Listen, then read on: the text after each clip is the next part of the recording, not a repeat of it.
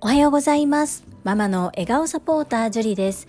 このチャンネルではサラリーマン兼業個人事業主であるパラレルワーカーの私が家事育児仕事を通じての気づき工夫体験談をお届けしています。さて皆様いかがお過ごしでしょうか？昨日歯医者さんに行ってまいりました。かなり長い間同じところでずっと見ていただいていたのですがちょっとあれと思うところがあり歯医者さんを変えてみました。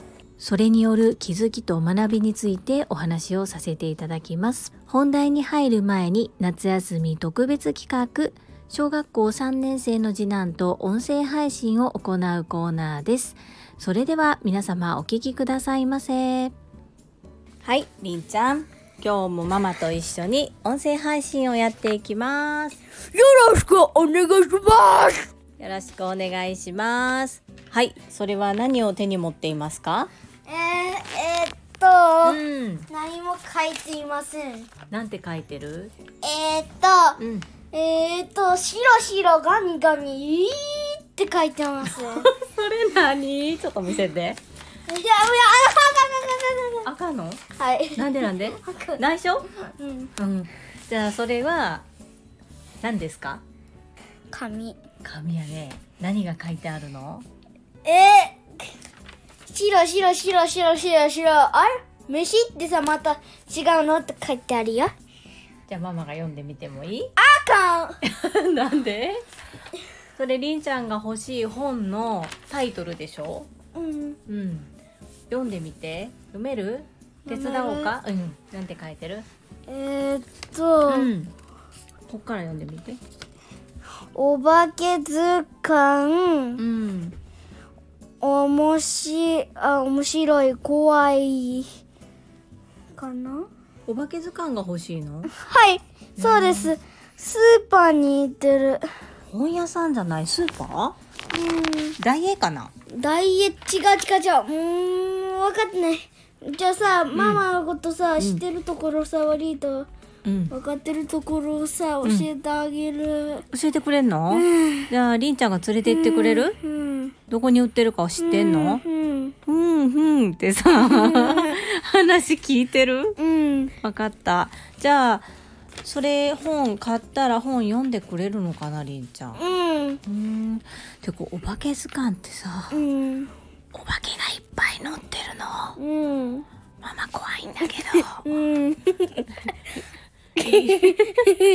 りんちゃん怖くない？うん。うーん。えじゃあさっきからさうん。うんしか言ってないけど。今日はここまでかな？はい。じゃあまたね。See you next time. チ はいいかがだったでしょうか？本当に毎回収録する前に思っていることやろうとしていることが全くできません。ですが楽しそうに継続してくれているのでまあこれはこれでいいかなというふうに思います。学童保育でいろいろと本がありましてその中で気に入った本をお家でも読みたい。買ってほしいっていうことを最近よく言います。そこで支援の先生が上手にお話をしてくださってその本のタイトルやキーになる部分を一緒に紙に書いてくださるんですね。文字がなかなか、ま、書けないのと理解がまだ難しい文字が多いんですが、まあ、そうやって書くことで興味のある文字だけでも覚えてくれたらなという工夫が散りばめられています。本当に支援の先生方には心より感謝しております。本日もお聞きくださいましてありがとうございます。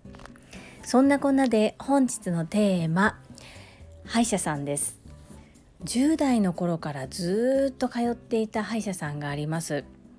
ということはもう30年以上通っているということなのでもちろん先生もお年を召されていきますよね。まあ、そんなことは分かっているものの過去のデータをずっとお持ち出し今まで特に何の不満もなく通わせていただいていたので歯医者さんをあえて変えるということはせずに来ましたところが2年ほど前ですかね会社の歯科検診でちょっとまあ気になるところがありましてでその検診結果を持って10代の頃からお世話になっている歯医者さんに行ったんですけれども大丈夫特に何もないよと言われて自分の中では少し違和感があったんですがまあ先生がそのようにおっしゃるので大丈夫だろうというふうに放置して2年結果的に昨日そこの歯の治療を歯医者さんでしたのですがなんと虫歯が C2 まで進行していました。入り口はかなり小さくて分からなかった分かりにくかったんですけれども奥の方に広がっていたんですね。そして神経を取らなければいけないかもっていうところまで行ってまして結果的に最終的には神経まではギリギリ到達していなかったのでなんとか歯を守ることができたんですけれどもこれ今回私が歯医者さんに行っていなければ、まあ、最悪の場合神経を取ったり抜かなければならないような状況にまでなっていた可能性があります。まあ、よく私もそこまで我慢していたなという感じなんですが今回のことから私が学んだことが2つあります。まず1つ目はいくら信頼している先生だったとしてもやっぱりちょっと気になったり納得いかない場合はもう少し詳しく見ていただけるようお願いするもしくはそれができない場合は違う歯医者さんにも行ってみるということですね。そして今回行った新しい歯医者さんは女医の方だったんですけどもシステムがとても面白かったのでご紹介をさせていただきたいと思います。まず1つ目が紙の診察券はありません。私の歯医者さんというアプリをインストールしてくださいと言われてインストールをして諸手続きを完了させます。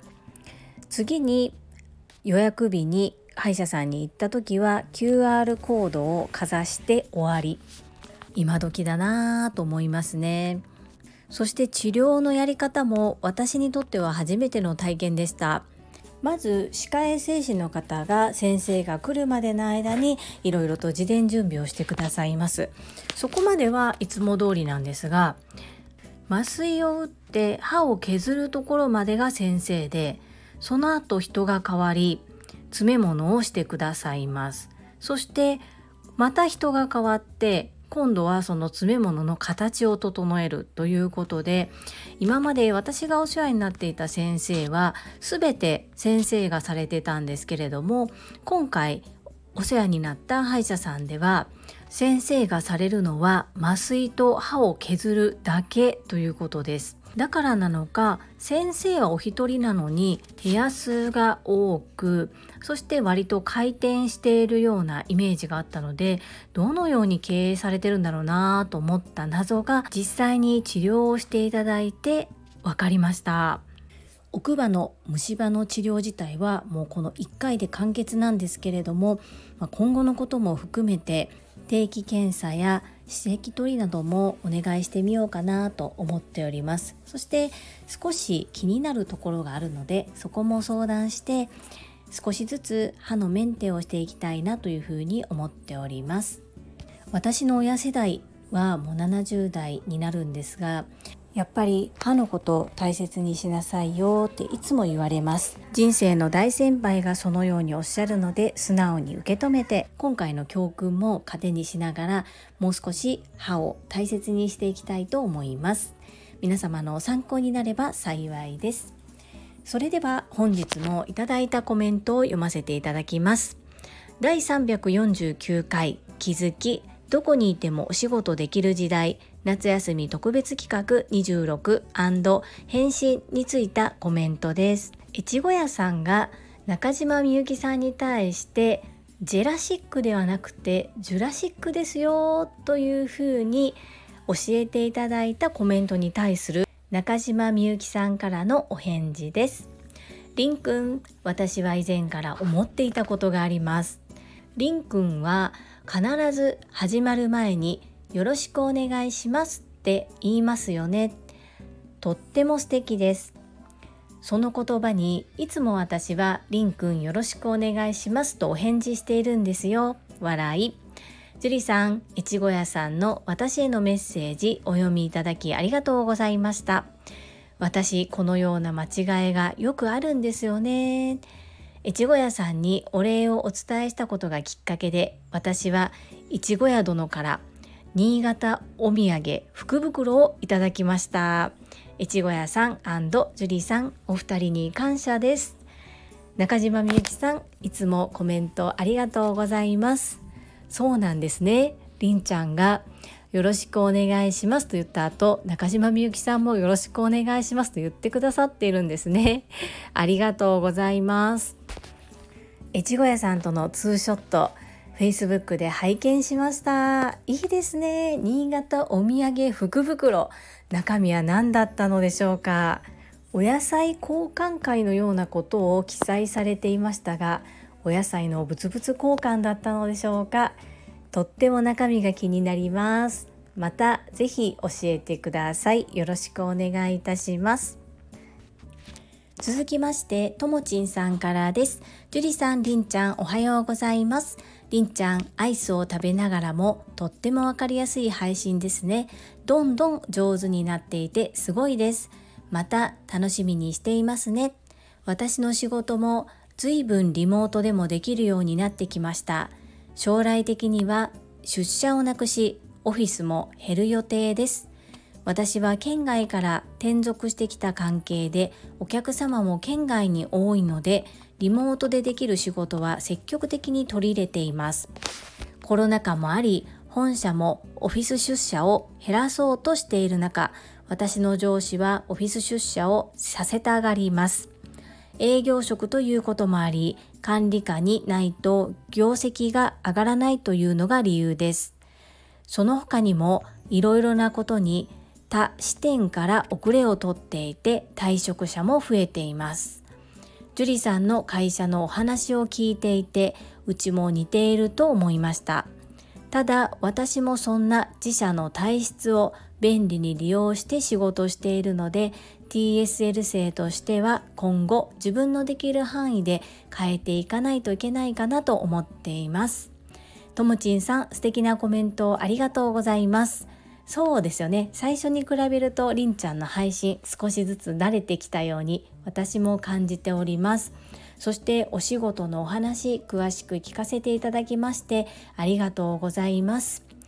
このいろんな考え方があるとは思うんですがやはり時代の流れにある程度乗っている会社そしてそういうふうに方向転換ができる会社の方が生き残りやすいんじゃないかというふうに私も思っていますそして TSL 生として今後自分のできる範囲で変えていかなければならないというこう使命感を持ってお仕事されているっていうところが素晴らしいなというふうに思います。私も9月から TSL 生になることになっておりますが果たしてそこまで責務を担ってやろうっていうふうな自分で入れるのかどうかなんですね。こうともちんさんの決意表明を聞いていて私も頑張らなければならないなというふうに思わせていただきました。前向きになれる言葉をたくさんいただきましてありがとうございます。続きまして第350回雑談バックパッカー一人旅アットタイ。夏休み特別企画26返信についたコメントですゆっきーさんからです。今日も配信ありがとうございます。りんちゃんのピカチュウとの一人二役、めっちゃほのぼのしました。タイと言ったら、若かりし頃、社員旅行でタイのプーケット島に行ったことを思い出しました。海外に行くと会話が通じないもどかしさありますよね。私はどうしても自閉症の子供と接しているので意思疎通ができない時があるのでまさにこのもどかしさは言葉での意思疎通ができない感覚が疑似体験になると思いました。ゆっきーさんコメントありがとうございます。そしていつもりんちゃんとの会話楽しんでいただけて嬉しいです。ありがとうございます。プーケット島に行かれたことがあるんですね。私はチェンマイというところと首都のバンコクに行きました。発達障害の子は、まあ、いろんなパターンがあるんですがりんちゃんもどちらかというと少し自閉症寄りなんですね。意思疎通ができない時のもどかしさっていうのは私も感じたことがありますがおそらく私以上にユッキーさんはもっと感じておられるのかなということを今このコメントを読ませていただいて感じました。いつも貴重なお話を聞かせていただきましてありがとうございます。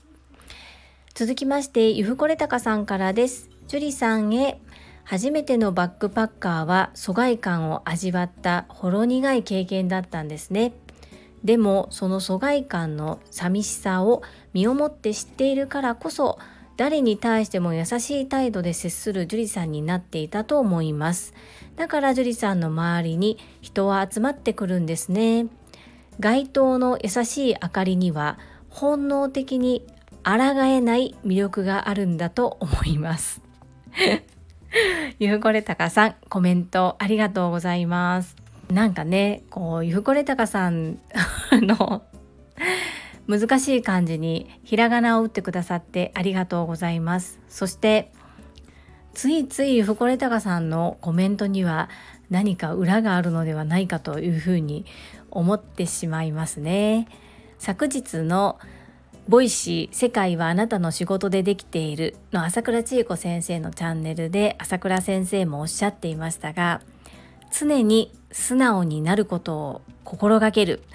これを私も実践していかなければならないなぁと反省しました。素敵なコメントありがとうございます。続きまして英語学習者と世界をつなぐキューピット英会話講師高橋明さんからです。樹里さんこんにちは。りんちゃんピカチュウが好きなんだね。声を変えるのがとっても上手だったよ。海外の人と一緒にいる時疎外感私も経験しました。私の場合は車の中でそういうことが多かったのでよく窓の景色を眺めていたなぁという記憶があります。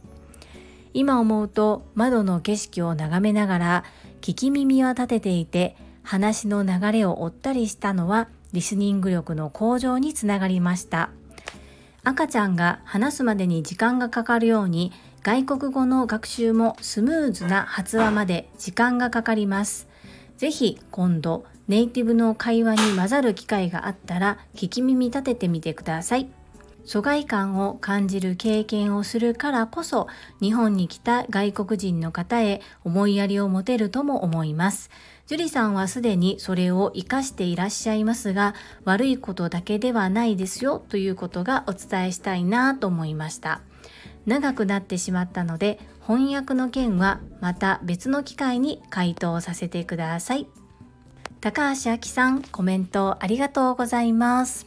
そうですねこの疎外感のお話。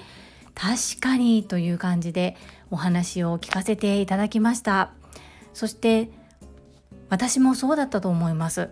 一生懸命こう皆さんの会話を聞き耳を立てて何を喋っているのかなどんな会話をしているのかなというのを聞こうとしていたと思いますね。そしてそうです。やっぱりこうついつい日本で外国人の方を見かけると大して喋れもしないのにこう話しかけてしまうんですよね。やっぱりまあ、単純に私がおせっかいだからかなというふうに思ってはいたのですがこの疎外感を味わった経験っていうのがもしかしたら生きてるのかもしれないですね。気づかせていただきましてありがとうございます。そして翻訳の件は本当に急ぎませんので、お時間許す時にまたお話を聞かせていただけると嬉しいです。ありがとうございます。続きまして、藤井文子さんからです。りんちゃんのピカチュウが可愛すぎて5回聞きました。不思議だねはだねだねと泣きますよね。藤井文子さん、いつもりんちゃんのことを可愛い可愛いと言っていただきまして、本当にありがとうございます。藤井文子さんの面白セレブチャンネルも楽しみに拝聴させていただいております。今後ともよろしくお願いいたします。続きまして、福田秀夫さんからです。樹里さん、こんにちは。初コメさせてもらいます。パチパチパチパチ。24歳の若い女性が一人でバックパックとは勇気がありますね。ホテルを予約しないで旅に出るなんてそんな危険なこと私には無理。その行動力に尊敬の念を抱きます。旅に出ると多くのことを学びますよね。最近はオンラインでも旅行気分を味わえますが実体験に勝る学びはないそう思います。お子様たちもたくさんの経験をしてほしいですね。福田秀夫さん初コメントありがとうございます。いやーまさかこちらにもお越しいただけるとは思っておらずとっても驚きました。本当にありがとうございます。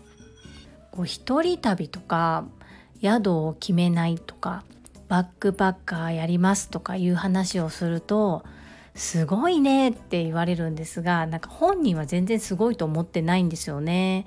こうやりたいと思ったからただやったっていうそれだけなんですがですが自分が親になってみて思うんですが子供がそのように旅行をするとなったらどんな気持ちになるだろうって考えた時に本当に親には心配しかかけなかったなというふうに思います本当に実体験に勝る学びはない。私もそう思います。可愛い子には旅をさせろ。じゃないですけど子供たちにもたくさんの経験をしてほしいと思います。コメントいただきましてありがとうございます。続きまして、ほめほめドッグトレーナーゆかさんからです。ジュリさん、タイでの現地の暮らし体験ツアーのお話ありがとうございます。ジュリさんがゾウさんに乗ったり、現地の方に教わりながら料理をしている情景が浮かび、ウルルン滞在記のような旅だったのだなと聞いていてとてもワクワクしました。日本人一人で言葉の点で心細さがあったかもですがだからこそガイドさんとの温かいコミュニケーションや非日常の体験も濃厚で素敵な思い出になったのではないかと感じましたところでりんちゃんの夏休み企画あと2週間で終わってしまうのがすでに寂しいなぁ 夏休み後も時々でもりんちゃん登場してくれたらみんな絶対喜びます。樹里さんぜひご検討よろしくお願いいたします。ゆかさんコメントありがとうございます。このゆかさんのコメントを読んでいて思い出したことがあります。そういえば私が一人旅をよくしていた頃に職場の方から「樹里ちゃんって世界不思議発見のレポーターとかウルルン滞在記のレポーターが似合うんじゃないっていうふうに言われたことを思い出しましたね。確かにそんな感じかもしれないです。本当この英語がうまく通じないほろ苦さそんな経験も良い経験だったと思いますし現地のガイドさんと親しくなれたのも良かったと思いますそして非日常の体験も素敵な思い出になって20年以上経った今でも鮮明に覚えているということはやはり私の中でとても特別な体験だったんだなというふうに自分でも感じております。りんちゃんの夏休み企画ですがそうですね応夏休みの自由課題としてやってきたので夏休みが終わったら一旦終了しようとは思ってるんですがこう実はこの夏休み特別企画を始める前にもたまになんか「バイバイ」とかいうことも一言だけ入ってくれたりとかしてたんですね。どうですかね？ちょっと一回聞いてみますね。私は全然あの一緒に配信するの楽しいので OK なのでりんちゃんが OK だったらきっとまた入ってくれると思います。ゆかさんのように温かく迎えてくださるそんな方々がいらっしゃる空間の中で音声配信を2人でできたことを本当に感謝申し上げます。ありがとうございます。皆様本日もたくさんのいいねやコメントをいただきまして本当にありがとうございます。いつも励みになっており本当に嬉しいです感謝申し上げます本日も最後までお付き合いくださりありがとうございました最後に一つお知らせをさせてください。タレントのエンタメ忍者みやゆうさんの公式 YouTube チャンネルにて私の主催するお料理教室ジェリービーンズキッチンのオンラインレッスンの模様が公開されております。動画は約10分程度で事業紹介、自己紹介もご覧いただける内容となっております。概要欄にリンクを貼らせていただきますのでぜひご覧くださいませ。それではまた明日お会いしましょう。素敵な一日をお過ごしください。ママの笑顔サポータージュリでした。